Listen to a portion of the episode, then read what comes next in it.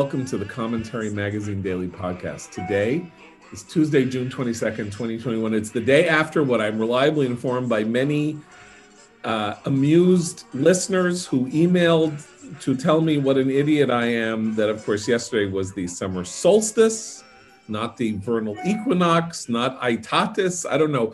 We were throwing around Latin words and I should have known that it was the summer solstice because I am a moderately educated person, and that is really not a hard thing to know.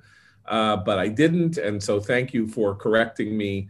Continue, continue to do so because you know I basically we sit here, we talk five hours a week. Uh, this is the thing that amazes me about when Rush Limbaugh died and there was all this talk about how horrible Rush Limbaugh was and how terrible he was. And I think his last years you know, when he sort of became a, when he became this, you know, Trumpian, Trumpier than Trump guy, I wasn't that thrilled with him. But the fact that he talked for like 30 years, three hours a day, five days a week, and that all people could do was dig up, he said this in 2003, he said this in 1997, he had this one sentence that was really outrageous in 2014. This guy must have spoken tens of thousands of words a week in public for you know decade. I speak five hours we all speak together five hours a week and i don't know how many dumb stupid things i've said that are erroneous and illiterate and factitious.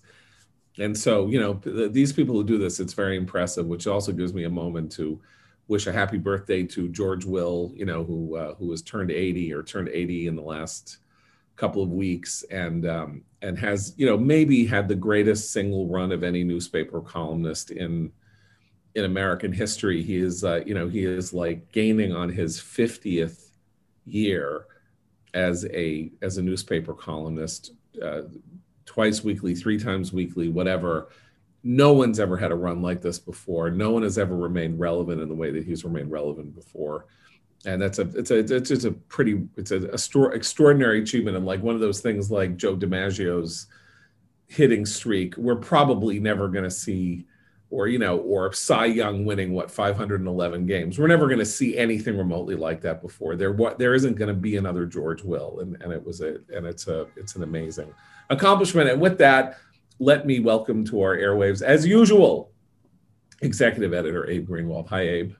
John Associate Editor Noah Rothman. Hi, Noah. Hi, John. Senior Writer Christine Rosen. Hi, Christine. Hi, John. And joining us again, one of our favorite non daily participants, tech commentary columnist James B. Meigs, former editor of Popular Mechanics, former poobah at Entertainment Weekly, former a lot of things, host of the, what's it called again? How do we fix it? Podcast. How do we fix it? The reason I don't know the name is that I don't know how to fix anything. So I should listen, but I've already given up on the possibility that I can ever fix anything. So I don't I, I, don't listen that often. And I want to add regular ambient presence at my gym. One of my gym's televisions is on the channel where Jim appears all the time. I have no idea what this channel is, but it's he pops up. He's in my living room. He's in my gym. I can't escape you, Jim. What's it's the, the pro- it's probably the History Channel. I do a lot of TV shows for these History Channel documentaries. One of them is called Mysteries of the Abandoned, about cool abandoned infrastructure around the world, like mining ghost towns and shipwrecks and other things of of, of yeah, we're just watching this with my kids, and all of a sudden, I know that guy, and now you're everywhere it's you're everywhere and you're here and you're here to talk uh, about remember we had you on last month because you had our cover piece thank god for big pharma uh, which remains uh, you know all the news continues to accentuate the fact that these vaccines i mean the latest being that the moderna vaccine apparently has efficacy well over 90% just from the first dose based on most of the tests um, so it just it just continues sort of roll in what an extraordinary human accomplishment this was. And so please go read Jim's piece. Uh, Thank God for Big Pharma. We're not here to talk about Thank God for Big Pharma. We are here to talk about his piece about the lab leak hypothesis and how it was covered and and and covered up and uh, why. And I want to start by asking, by posing this to you plainly. It's something you've said in emails, and you you sort of you go into a little bit in the piece. Um, but that one thing that went on when when when the the conventional opinion in the spring of 2020 went to that one was not supposed to delve into the lab leak hypothesis that it was unlikely to be the case and it was unlikely and it jumped from animals to humans without any human involvement and all of that. Um, is that uh, this was the view that was stated very kind of plainly by Anthony Fauci, and that uh, Anthony Fauci is not just Anthony Fauci, the humble country doctor with the glasses, with the accent with the, from the Queens, and he, so it's worked for government for 40 years as a kindly government bureaucrat and all this. Anthony Fauci is a man at the what is the name of his agency? The National something for Infectious Diseases. I can't remember which part. And allergies. Yeah. Okay. Right. It's part of the. Uh, it's part of NIH, and and it controls a lot of funding. That's what I want to talk about. This year, his agency alone, $40 billion in funding. One agency within NIH.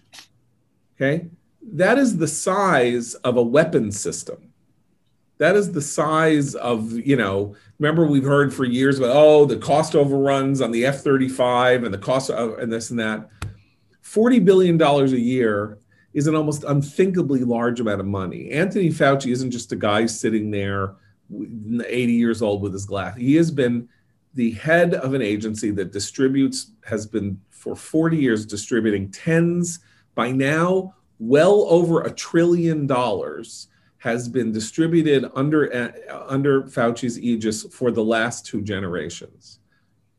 What effect do, do you think, Jim? What is that what are we to take away from that fact about the way the conversations are conducted around these matters that he has an interest in or that he expresses an opinion on? I think this is something a lot of people don't really understand about how science works. Even if someone is a researcher at a major university, they only really get their big projects funded if they can drum up grants from, from some some foundation or um, some government agency, and um, like the National Science Foundation. And it is really incumbent on any scientist to be very diplomatic to make sure that grant money keeps coming in. Because if the grant money uh, tapers off, then you can't hire graduate students. You can't publish your papers. You, you know, the grants sometimes, you know, pay, pay for not just lab equipment and and and um, tests and stuff, but but even for you know flying people around the world to go to conferences and and all kinds of things that are the lifeblood of of doing science. Now that doesn't mean that the whole system is completely corrupt, but it does mean that there are incentives to be part of of the consensus that is shared by by people at the top of the profession and you know, there's this romantic image of science. It kind of dates back to Thomas Kuhn, the guy who came up with the famous theory about paradigm shifts, that every scientist is like a, a Galileo or a, an Einstein or Copernicus, you know, just ready to overthrow some reigning orthodoxy in their field and, and blow away the old paradigm. That's where that phrase, overused phrase, paradigm shift comes from. But that's really rare in science. Even Thomas Kuhn said that was really rare. Most scientists are helping build an edifice, you know, in concert with other people. They want to produce work that helps support the direction that that the field is going. And that's not a bad thing because these these scientific revolutions are actually very rare, and there are a lot of of fields that they don't need a revolution. They just need more good hard work to uh, to establish more information. But scientists are, are more collaborative uh, than than we tend to think. Even if they're competitive, they still they want to be liked. They want to be part of the club. And I don't mean to, make, to say this in like a disdainful way. This is the way most you know social projects work. But when there is a dispute, as there was with this lab leak theory, and as you remember, in the very early months of the pandemic, it seemed like a reasonable question. Okay, there's this brand new virus just happens to be emerging in a city in China that has one of the world's top virus researching labs. No one knows where it came from. The Chinese government's being super secretive. We should look into whether it's coming from the lab. That was considered a completely reasonable question for the first few months. And then once um, Senator Tom Cotton mentioned it, uh, Trump mentioned it, all of a sudden, oh, no, no, no, this is a crazy conspiracy theory.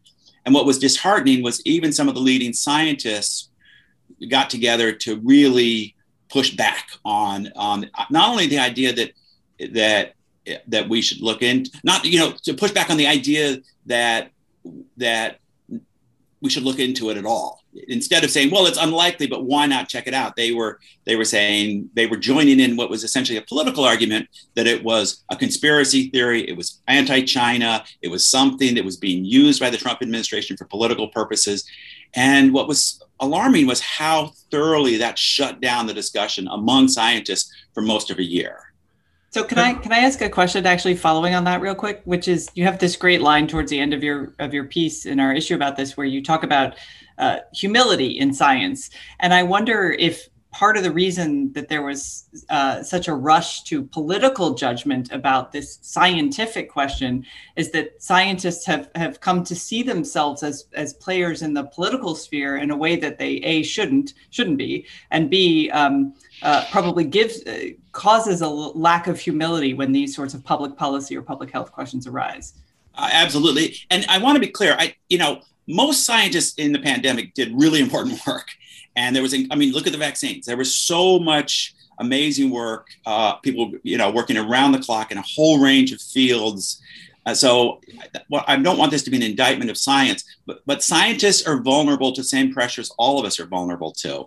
And when this issue did get politicized, for the same reasons people don't challenge political correctness on college campuses, even if they don't agree with it, sometimes. You know, no one really wanted to be out in front of agreeing with the Trump administration, in effect.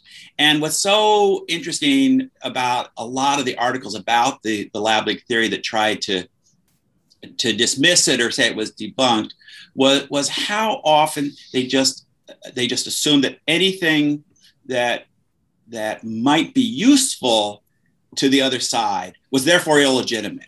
Instead of what are asking what are the facts, they, all of these pieces would basically say, well, this could feed into a um, conservative talking points. So therefore, we shouldn't discuss it rather than, well, that's unfortunate that it that it supports an argument that people we don't like hold, but that's really not germane to whether or not it's true. I mean, that's the position that people should have been taking.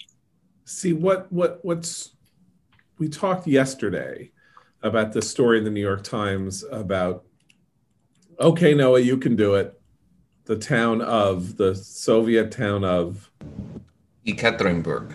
Yes, the Russian town of Yekaterinburg, called Sverdlovsk during the during the reign of the Soviet Union, where uh, there was an anthrax leak from a government lab.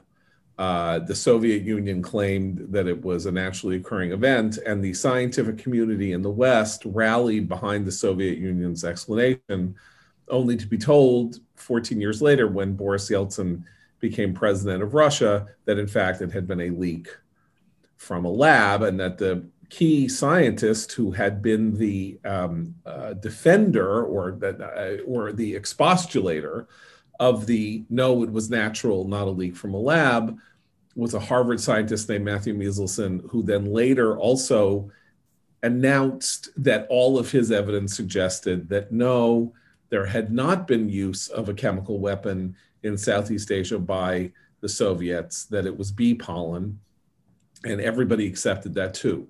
Here's as a as somebody who was obsessed with popular culture, let me just put it this way. In the 1970s, if you had made a movie about a, a, a corporate or not whatever, the idea that corporations that work in science and do sciency things are guilty of doing things, having accidents where there are leaks that cause environmental disasters with immense human cost. That was a that's been a cliche in American popular culture for 40 years. The China syndrome which is that nuclear power plant. That was 1979. Stephen King's The Stand, published, I think, in 1980. Uh, Erin Brockovich, which of course tells a, a, real world story, a civil action, which tells a real world story. Love Canal. If you say it's a corporation and because they're so hungry for profits, you know they were sloppy or whatever and then they then then they covered it up and you know and it, it took an enterprising lawyer or, or reporter or something to break this open whereas in fact what we know aside from what happened at three mile island what we know in fact is that there were three devastating lab leaks as far as we know or, or, or there were three devastating accidents uh, this one in Yekaterinburg in 1979, probably, we don't know this, but let's say probably, likely, possibly Wuhan, and Chernobyl. What's the story there? These were government, not only were they government actions, but they were communist government actions. And for some bizarre reason, and it's not so bizarre to me but you know we don't need to sort of go go into it because in some ways it's a weird overhang from an argument that's been going on for 100 years. For some reason accuse a communist government of being uh, of of of, econo- of um, environmental depredation for which they are famous. And uh, China in particular is the worst polluter the world has ever seen. No one has ever seen pollution like Chinese pollution over the last 40 years. And for some reason, liberal opinion always wants to defend them.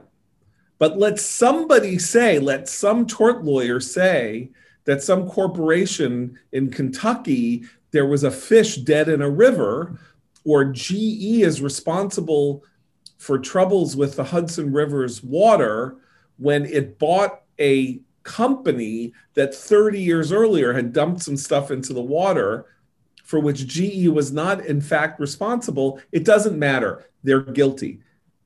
Private capitalist businesses are guilty of terrible things. Communist governments get the benefit of the doubt. Well, it, it didn't used to be the case.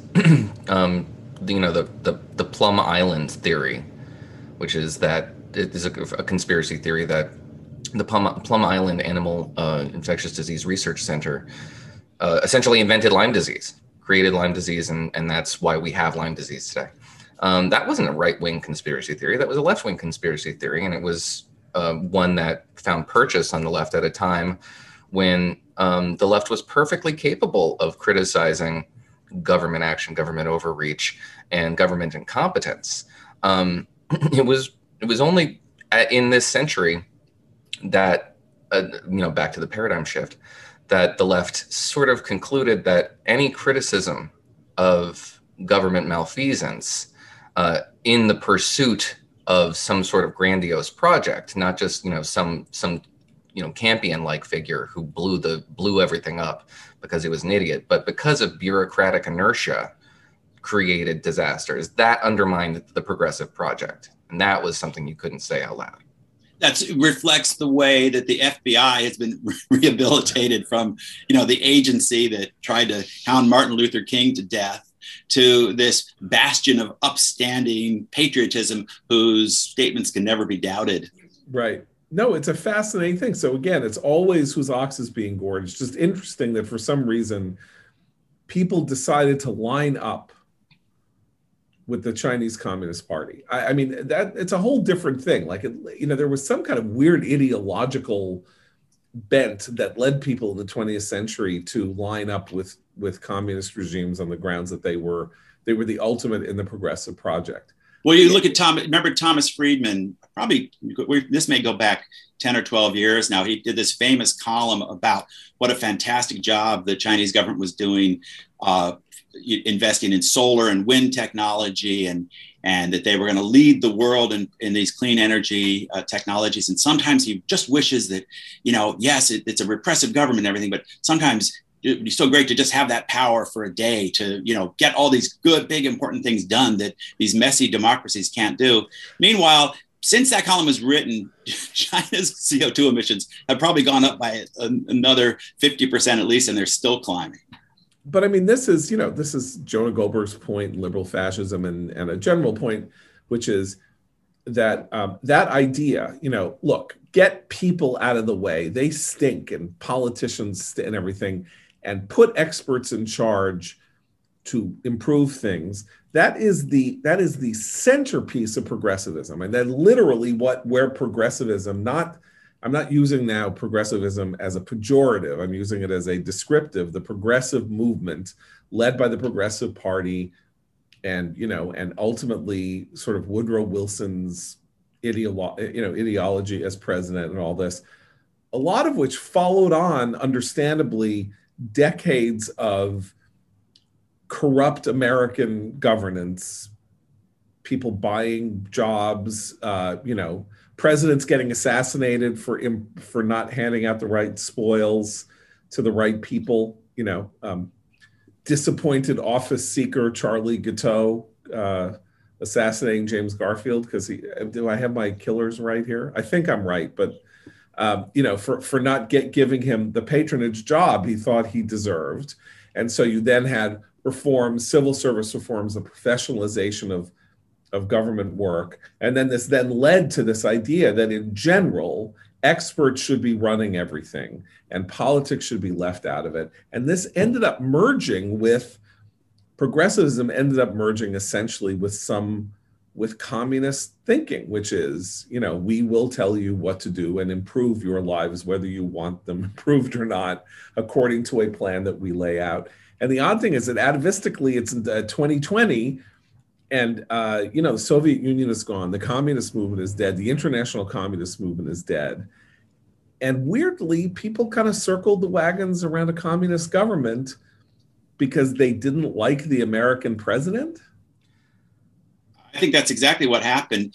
And you talk about the idea that we should put experts in charge of all these things. And you know in a lot of areas there you do need experts. We got we have to be careful about denigrating expertise in general. But what's so alarming about the whole lab leak story is how the the experts in virology and public health were so quick to kind of shut the garage door on this notion that that there was uh, something to be investigated here. And we later found out that one of the guys, uh, Peter Daszak, who who leads a foundation that distributes a lot of the federal grant. The federal government gives grants to him, and then he distributes them to researchers. Well, it turns out he was really the one who organized one of the big letters, uh, pulling together different virologists, trying to uh, say that this was a, a, a, ridiculous conspiracy theory, when in fact he'd been uh, was had worked very closely with Dr. Shi, the, the, the famous bat lady in the Wuhan lab, and um, and and other scientists who were involved in research there. So there were there were huge conflicts of interest. And here's what I found really intriguing and kind of inspiring is the work to investigate the lab leak hypothesis was did not come from the top experts in the field for the most part. It came from people on the fringes. There was this kind of self-organized uh, uh group that um, that that all over the world, some professional researchers, lots of amateurs, but they did a lot of digging into various databases that came up with a lot of very compelling information, uh, including the fact that a lot of the research done at Wuhan, we always heard it's a biosafety level four laboratory. That means it's best in the world, and there's only a few of these the, on the whole planet.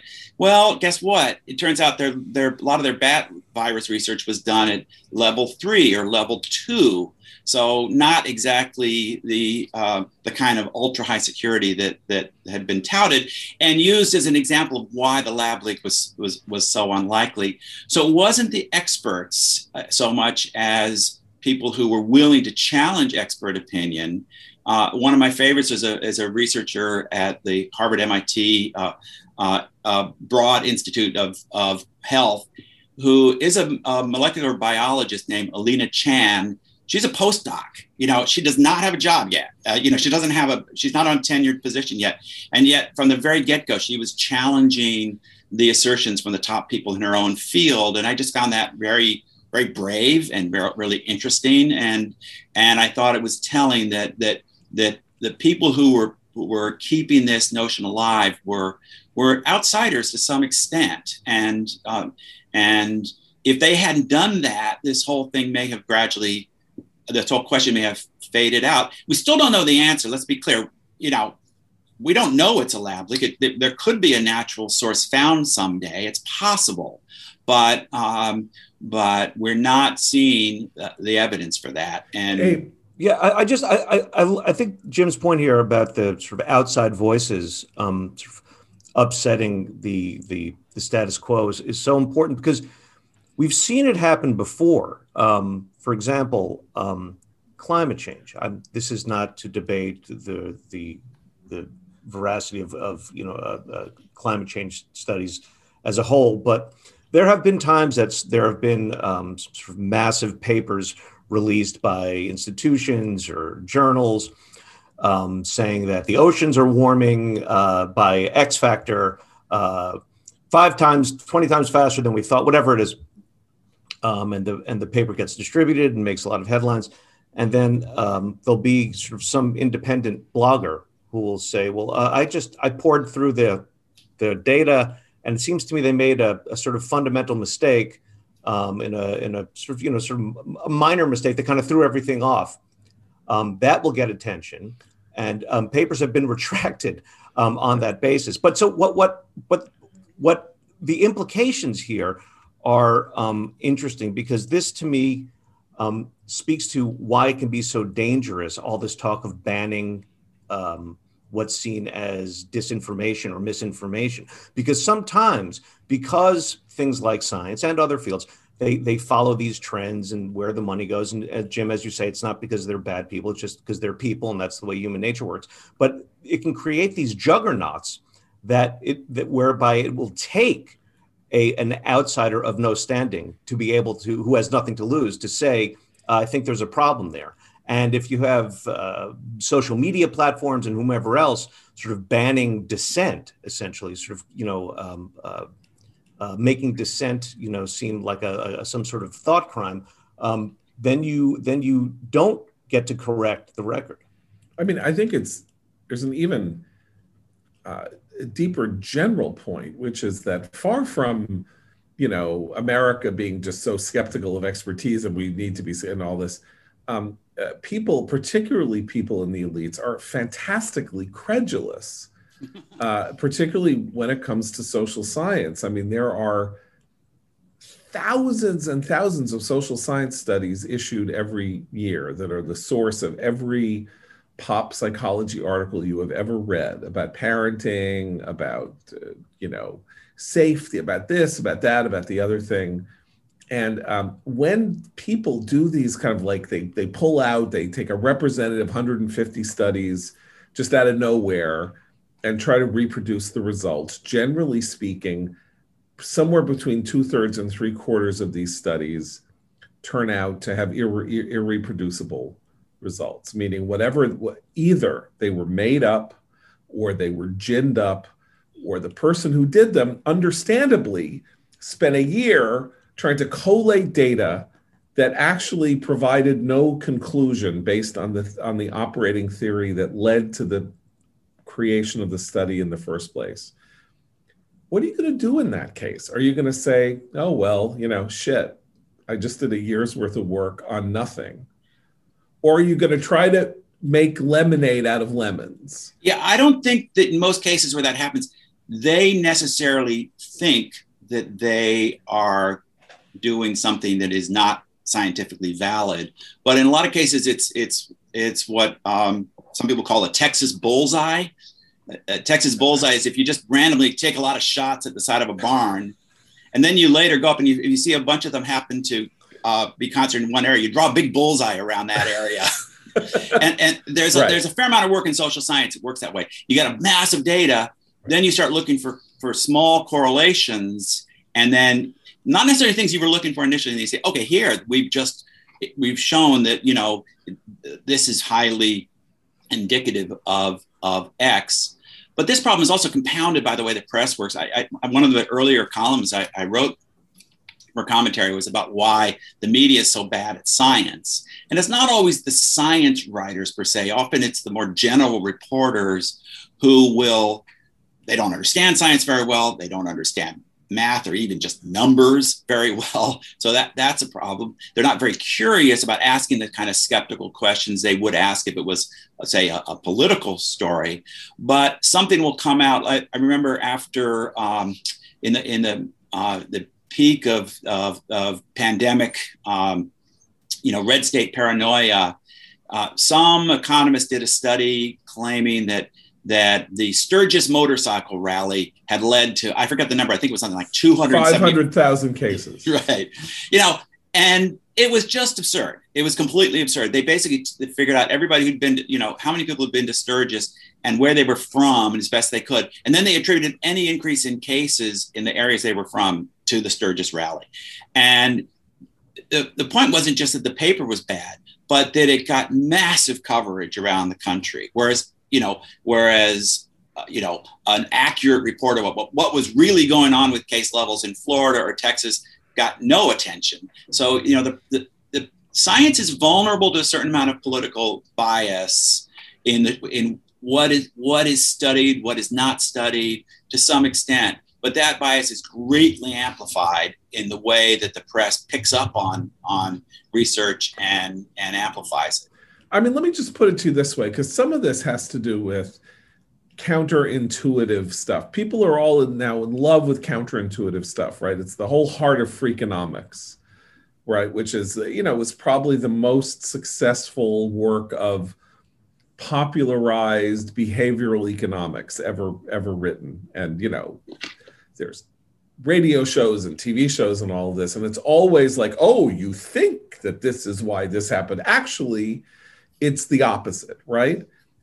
So counterintuitive thinking then gets people excited, understandably, in part because people do understand that people, that there are hucksters all over the place who are trying to sell us a bill of goods. There, are music men everywhere who are trying to sell you an instrument they themselves don't know how to play. It's that's also human nature, and people are are, are understandably skeptical. But if I said to you, in the terms of the common sense argument, there are two ways that a pandemic could start in Wuhan, China.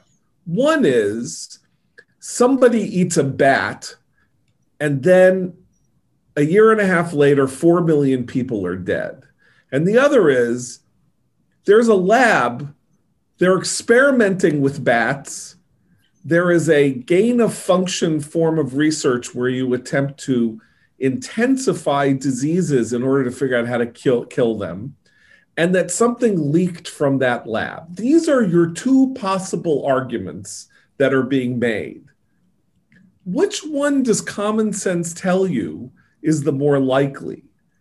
That a guy bought a bat from a salesman, a live bat, ate it, got sick, and then killed 4 million people that does not pass in some ultimate sense that doesn't pass the smell test even though it's a fantastic story right? I mean everybody was making eating bad jokes and your, you, did your mother make a bat for you and what you know all that because it's so weird.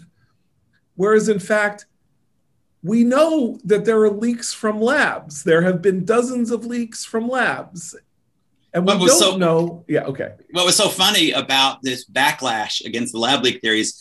Everybody was saying that the notion that the virus might have leaked from a high tech research facility was the racist argument, you know, whereas yeah. the idea that people were eating bats and pangolins in a wet market.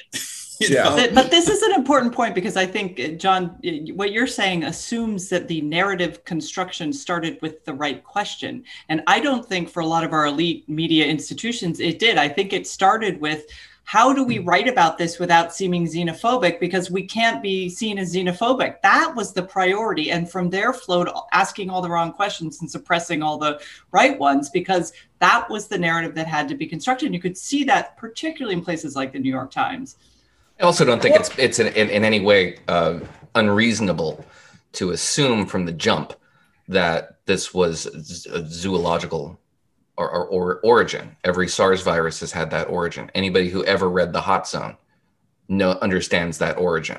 This has been part of Amer- American popular culture, much less um, you know epidemiological culture. For decades now. So by no means is it is it an unreasonable assumption to start from that place. I am not saying that it is unreasonable. I'm saying here are two things. There's a guy selling a bat over here, and two blocks over here, there's a lab where they do high level research into coronaviruses the guy who ate the bat is the cause of the death, not the research into coronaviruses. We knew they were doing research into coronaviruses at the Wuhan lab. I mean, that's the weird part. It's not like it's a lab where they were doing research into, you know, daisies. They were doing research into coronaviruses. That was like one of their major fields of study. Did everyone see the the Jon Stewart comment about this? Yeah, but go ahead. Yeah.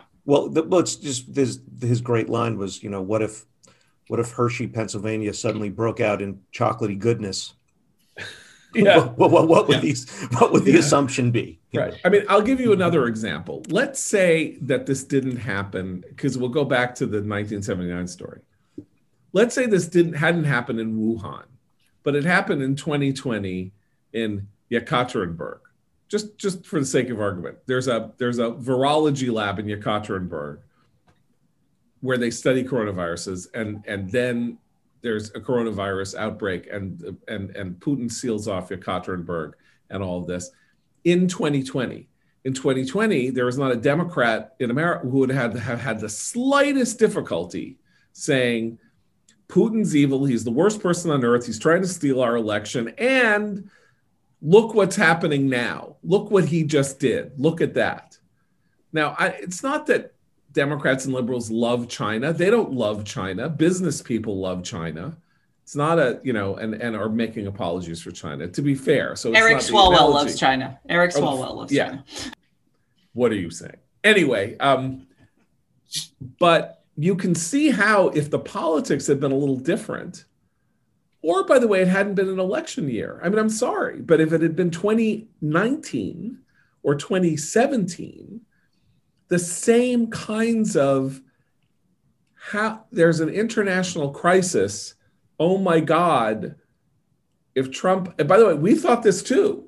Trump handles this well, he's sailing into the presidency.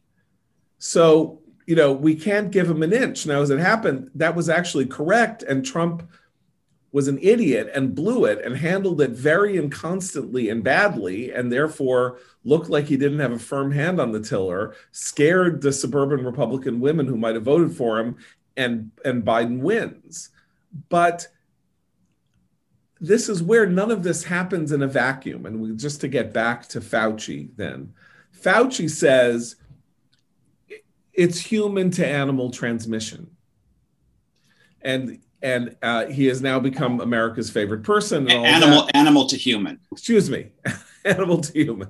I apologize. Animal to human transmission, and he's be, but it's not just that he's America's favorite person. It is that if you are a person who stands crosswise of Anthony, who becomes, if you're, I don't know, a very reputable scientist at a very reputable university, this is the question Are you putting your university's grant development program at risk? Because I don't know from Fauci, I don't know what he's like. I do know, having read stuff about the 1980s, that he had a very firm belief in how the government was supposed to attack AIDS. And he was wrong. And a lot of money went toward an AIDS virus, and it was the wrong approach. And according to activists who used to not like him, uh, he slowed the development of the AIDS cocktail that effectively ended the AIDS epidemic by years by focusing on the vaccine. Now, I, I again, you can't I, fault him. You can't fault him. You know, obviously, if you have something like that, you want a vaccine and not a cocktail. Um, but it's interesting because we don't know whether there were consequences for people who disagreed with Fauci. Fauci certainly went and he sucked up to the activists. He had to act up in his office. He did whatever he could to quiet the activist left, gay rights left that was coming at the government. uh, in whatever way that he could. But we don't know whether in the research community people had their grant slow roll because they weren't part of the we need to develop a vaccine for AIDS as opposed to if we use this drug, that drug, and the other drug, and they can interact in a certain way, we can deal with the symptoms and alleviate them. We can't cure AIDS, but we can make it we can make it possible for people to live with AIDS. I just want to, as a as a political matter, it's it's a fascinating and impressive fact that Fauci managed to serve under presidents whom the left hates for their approach uh, toward um, illness and pandemics, yet they continue to love him. Right? Uh, the left hates Reagan um, for for his supposed uh, bad response on to AIDS. Love Fauci. They hate they hate the they hate the Trump response to to COVID, but revered Fauci through all of it. But they don't love Fauci. They love the avatar they made of him. That's but that's that's the same. Yeah. Sort of. I mean, it's just it's impersonal in so in insofar as he served as a as a totem. He, it's not about him. He could lose that affection tomorrow because How? it's not about him. Somebody else can can take it up. It's just about the, the cult that was created around him to serve as a to serve as a, a living critique of, of well people wanted others right people wanted deborah birx there was a fauci and birx as a kind of you know they were both saints and then she seemed not as um she wasn't winking enough behind trump somehow birx yeah, and the same phenomenon uh, was at work making Redfield. this cult around Andrew Cuomo. Yeah, it was all it was. It was the sentiment. They they just happened to be at the right place at the right time. Right. Here's what I would submit: this backlash against the lab leak theory would have happened without Fauci. Uh, that it it really there was a lot of pressure to shut this down from uh, um, Daszak in particular, a couple of leading people in in the scientific world. And Christine, to your point about the press being really worried about being xenophobic, unfortunately, a lot of scientists also fell into that, particularly because you know virology and other sciences are very international in scope. These people all go to conferences, they work together, they work together on papers, they know each other, they respect each other. So there's this sense that if you're criticizing a lab in China, you're criticizing all of us. And and so there was this real reluctance to to uh, to entertain this idea. And it's still going on. What we've seen the last few weeks since this whole lab leak thing finally started to break out within the mainstream press and be discussed more openly, uh, starting about uh, three uh, three months ago or so. Now there's a there, so there was a backlash to the suppression of the lab leak theory. Well, now there's a backlash to the backlash, and you're seeing a lot of people saying, "Well, hold on a minute. There's still really not a lot of evidence. There's no evidence for this." And there was an interesting uh, piece in uh, the journal Nature um, where um, uh, the writer says the rhetoric, the rhetoric around an alleged lab leak has grown so toxic that it's fueling online bullying of scientists and anti Asian harassment in the United States, as well as offending researchers and authorities in China whose cooperation is needed. And the writer criticizes the group of, of scientists who wrote a piece, a letter in, in the journal Science, saying that we do need to look into this. This was a really big change. A lot of leading virologists, including some who'd been poo pooing the theory initially, signed this big letter saying, yes, we need to look into this. It's definitely a, a, a possibility that should be explored. Well, the, she says, even if the letter in Science was well intentioned, its authors should have thought more about how it would feed into the divisive political environment surrounding the issue. So, so here you have people counseling scientists to essentially censor themselves out of fear of being offensive, uh, you know, of, of and upsetting um, people in, you know, other researchers and and, and another government while that government is actively suppressing scientific research, completely locking down access to, uh, to the materials we would need to really fully investigate this. And, and you know, you, there's this, this argument that there's, well, there's really no new evidence we didn't have back in spring of 2020. Well, one really interesting piece of evidence is the fact that China hasn't released the records from Wuhan. Because if this was so easy to disprove, you'd think they would want to do that. right. Um, guys, uh, as as we are uh, in you know now in the throes of summer, um, I just want to talk to you about our advertiser, Fast Growing Trees, because look, now is the time to turn your yard into a paradise with FastGrowingTrees.com.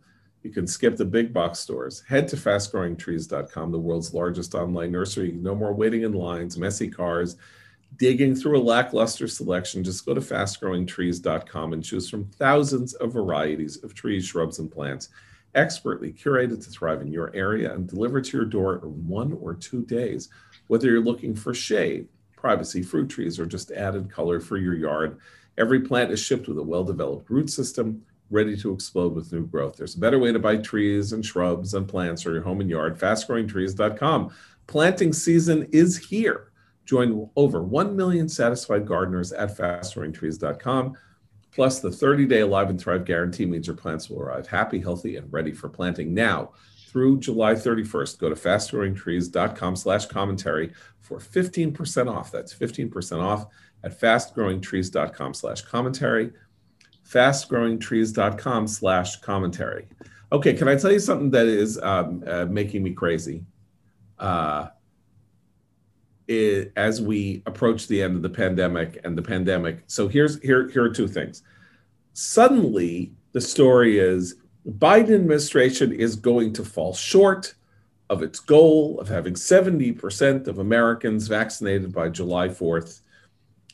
And this is new because, of course, suddenly they are now acknowledging that the Biden administration's program in the early months was to over to underpromise and overdeliver, was to say, oh, we could really do this, we could get 100 million shots in arms by you know March 15th, and uh, we were already on track for that, you know, on January 20th, and they didn't do anything to speed it up. So now, suddenly, as we are approaching this, now they're doing negative pieces on the Biden administration's failure or America's failure, or whatever, to get to the 70% vaccination rate. Um, and the variants are. Delta variant is coming. It's coming. Delta variant is coming. Um, so here's why I'm crazy. Yesterday, 9 p.m. every night, Johns Hopkins, which has a coronavirus tracker, was the, I think the first one before even the time New York Times got started, releases its track for the day that day. So the coronavirus tracker 9 p.m. says new cases in the United States 4,063, something like that. Deaths 100 that's deaths 85. So the death toll was under 100, 4,000. This would have been on that tracker four days under 10,000 and two days at around 4,000. Remember, Fauci, 10,000 cases a day or under, the pandemic is over. The New York Times, which had 4,000 and 4,000, then comes out at 10 p.m. with its track for the day, or 11, I can't remember which, and it's 15,000. Now, how is that? How is it that one tracker says four and one tracker says 15. The Times has always been more liberal in its counting, or uh, however it collects its data. We don't we don't really know what their system is. They supposedly have dozens of people who do this every day. I guess they call state to state. I'm not sure how it happens. Um, it's almost like I can't help myself from thinking that they are trying to slow down the end of the pandemic because we have this benchmark. It's 10,000 for a week or two weeks or whatever. We're about there. We could be there by Friday or next Monday or something like that. There, the New York Times is going to screw this up. And we need that. We need some kind of formal declaration that the pandemic is over because people are still meshuggah out there. People are bonkers. People are not behaving rationally all over the place. I see it everywhere. And so the Biden administration going to rely on the New York Times or the Centers for Disease Control because they have their own tracker. And according to their seven day moving average, they're about two days behind. They don't update for 24 hours, but their seven day moving average is, right now is at 10,350. Okay, so does that mean because these trackers, you don't understand? I again, I'm an idiot with math, so I'm, I'm admitting it. I've never understood what the Times is measuring, what that down out when it says it's 14 days and it's down 37%. I have no idea what they're talking about. And if you click on the thing and you go to their page, it, they don't explain it. I have no idea what that number is. All I know is day to day. Um, but so let's say they're seven day rolling average. So they are, if they're two days behind, unless there was in fact some bizarre surge on Monday that the New York Times caught that Johns Hopkins didn't catch, they're two days away from being under 10,000. And that is the that is the federal government's number. Are they going to come out? Is Biden going to come out, give a speech, and say the pandemic is over? Well, you know, I've seen a lot of uh, uh, op eds and, and editorials to the effect of either, one of two arguments are made. One is um, the pandemic will not be declared over based on the numbers, which I, if it's not going to be based on, on the numbers, then I don't know what on earth. It, it, it will be over when we stop caring about the victims. That was it. That, that that's when the pandemic will be over. In other words, we should never let the pandemic be over because we will lose our humanity um, to have the pandemic be over. Um, uh, and the other one is there will be no declaration of the pandemic being over at all. It won't. That's that's too simple a way to look at it. Um, you can't expect things to end um, uh, so neatly. Well, it's convenient to have, you know, it's always good to have that in your back pocket. Um, AOC mentioned the ongoing health emergency the other day as a reason she couldn't show up for a vote in right. Congress, you know, so it's just convenient. Like, you know, it's, it helps you make the case for certain kinds of spending uh, and for not worrying about the deficit. And, you know, it's, it's, um, it's kind of like, a, you know, the kid who's got the, uh, the the big hulking friend that can follow him to school to uh, intimidate the well and i and i know who that friend is in la it's the teachers unions. I sent this to you guys earlier. They're still going to follow protocols that they were that they demanded at the height of the pandemic in terms of testing of students uh, mask wearing uh, despite whether or not you're vaccinated you still have to wear a mask at all times like just crazy crazy you know safety theater because it's a power move as you say jim. It's it's an effort to sort of say i have this thing i can use as a as a as a cudgel against anyone who tells me i have to do what i used to have have to do before the pandemic. Can I read to you from a profile in the New York Times of Emily Oster? Emily Oster is an economist at Brown. She was the youngest tenured professor in the history or something like that of the University of Chicago. She's an economist. She is now at Brown.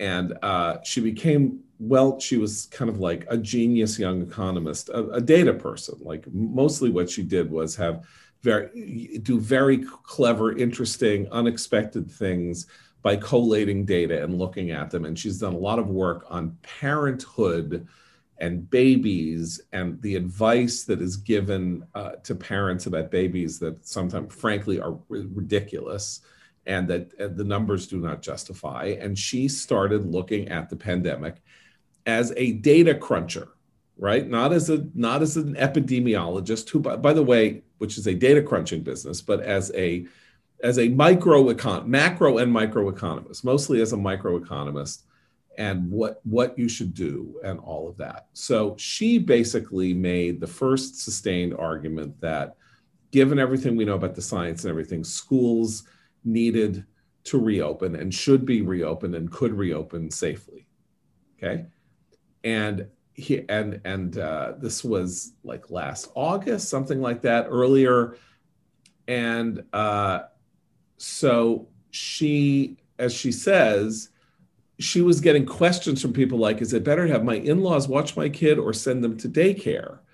We've been told to do neither, but that isn't a choice for working parents. So we we had this bizarre, you know, sort of health culture that was sort of telling people that no one could take care of their kids but they were also on their own if it turned out that they had to work or you know had a small but whatever it was. Okay.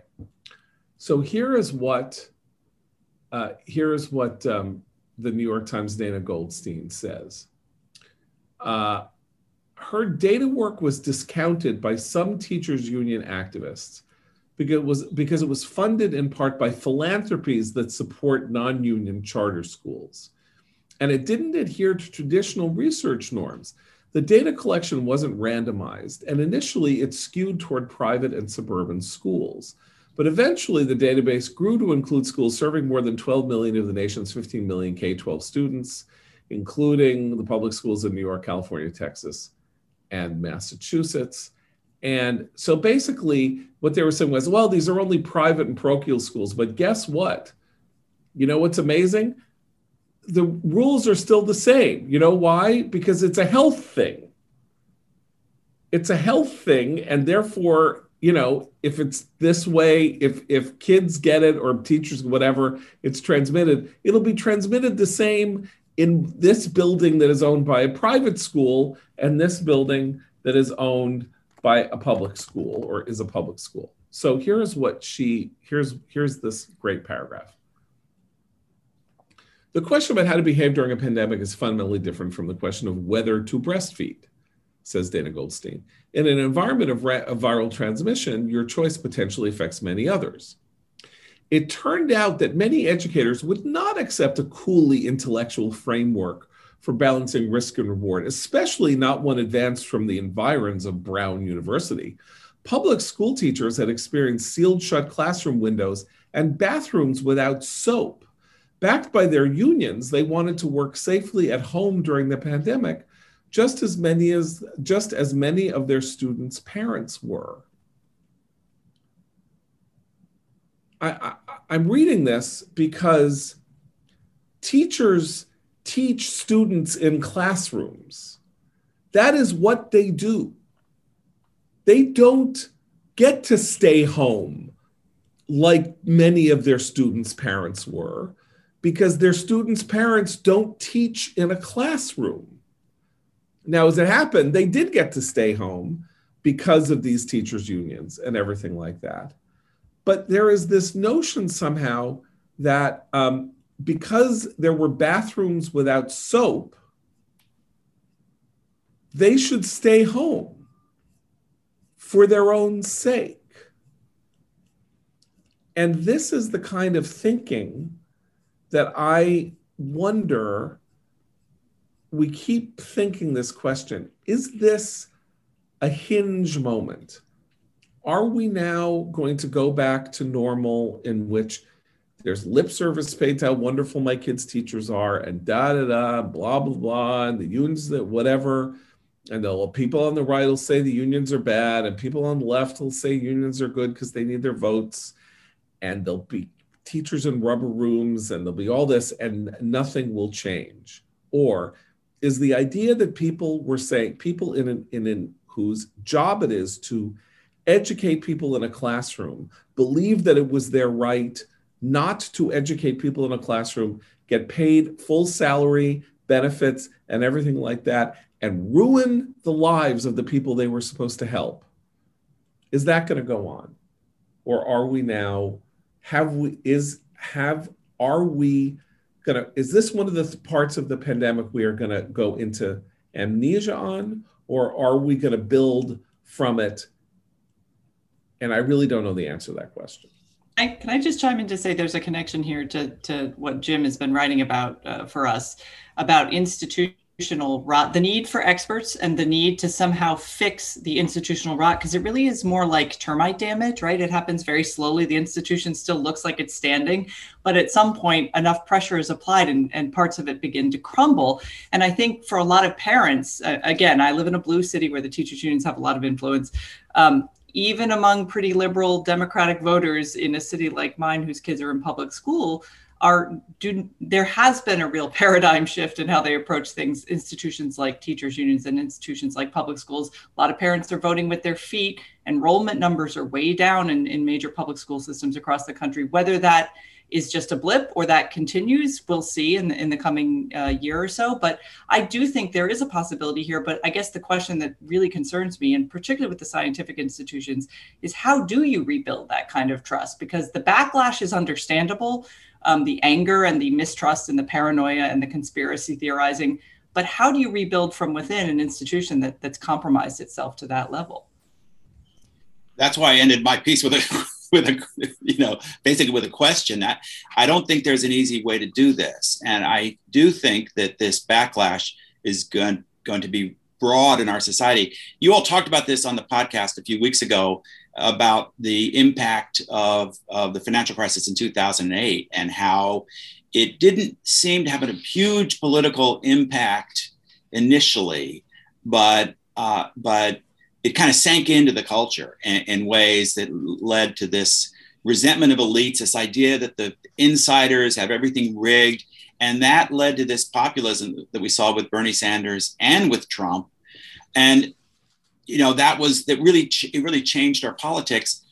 We may see something far worse here. If people decide that, that the government, the scientists, all you know covered up the real source of this virus and meanwhile you know our our schools betrayed us. Our governors sent people back to nursing homes to die. This could could filter into our culture over the course of years and and really undermine the the the authority or the respect for for institutions. And these are institutions that we still need. You know we we we do need uh, health expertise. We do need public health. Oh, we do need a functional education system. So, and a backlash could do, you know, I think you, one might root for sort of a mild backlash, but a backlash that really sweeps out the good with the bad would be devastating. I mean, I think the point that we were making is that there is there is literally no way uh, when there is an epic, an epical event that changes everybody's life, which was true in 2008 and is true in 2020. There is no way to tell what the consequences of that are going to be over time. I mean, you there there Trump was not a predictable outcome of 2008. He just wasn't. I mean, because nobody because when he emerged in 2015, people didn't say, "Oh, well, look, this is because of 2008." I mean, I wrote such a piece in March of 2016. It took me 8 or 9 months to think of it you know that that this was some kind of weird corkscrew re- response to the financial crisis. And i was not much echoed.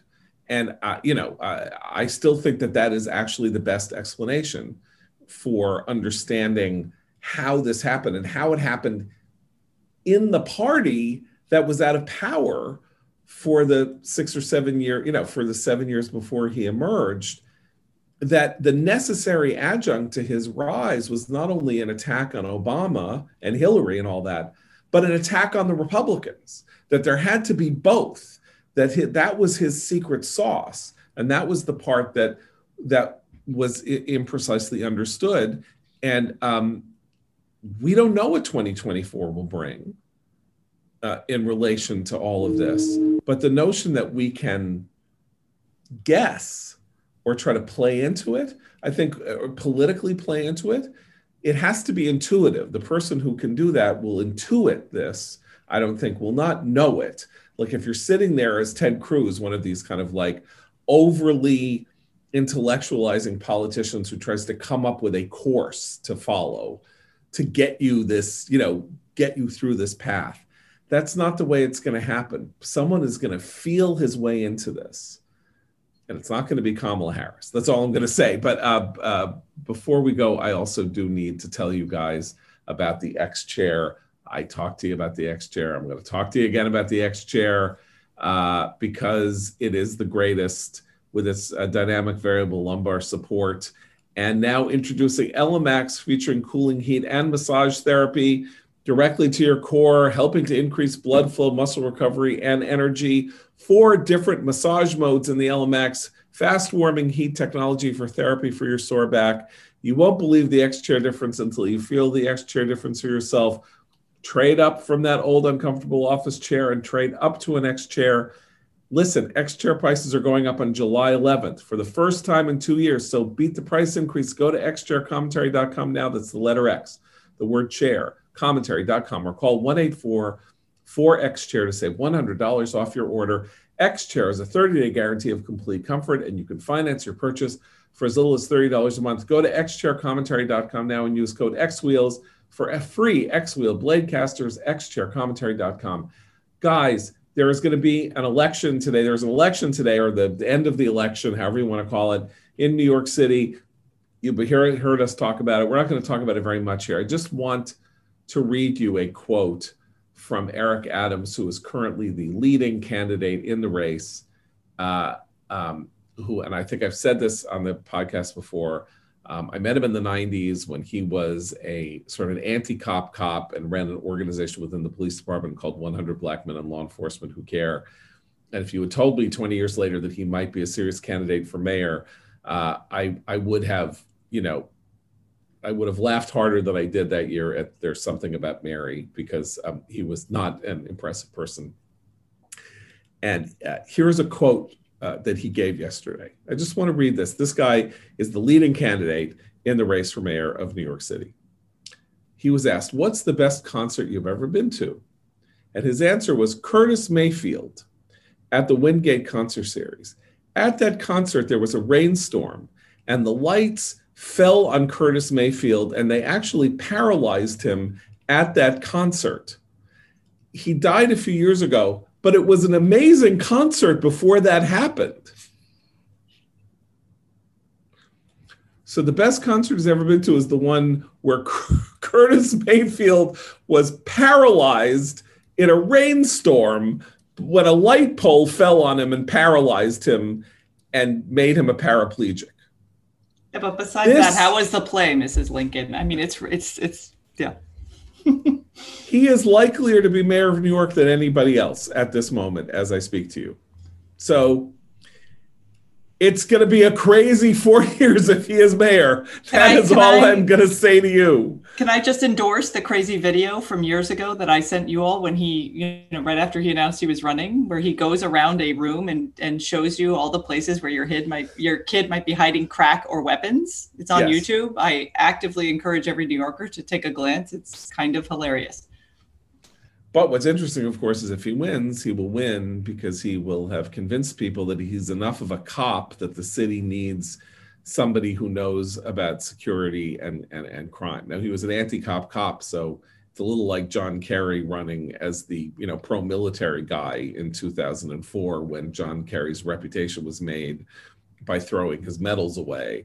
But you know, beggars can't be choosers, I guess. And with that, Jim Meigs, thank you for joining us. Go to commentarymagazine.com and read his piece on the lab leak hypothesis, as well as his entire oeuvre of the tech commentary column. And thank God for Big Pharma last month. Uh, Noah is under the weather. I hope you feel better, Noah. He really on our Zoom, it's not looking, not he's looking a little peaked, but he just gave me the thumbs up. Uh, Abe, Christine, uh, we'll be back tomorrow for John Podhoretz. Keep the candle burning. I'm John Podhoretz. Keep the candle burning. They're not John Podhoretz, and I'm not for John Podhoretz. Keep the candle burning.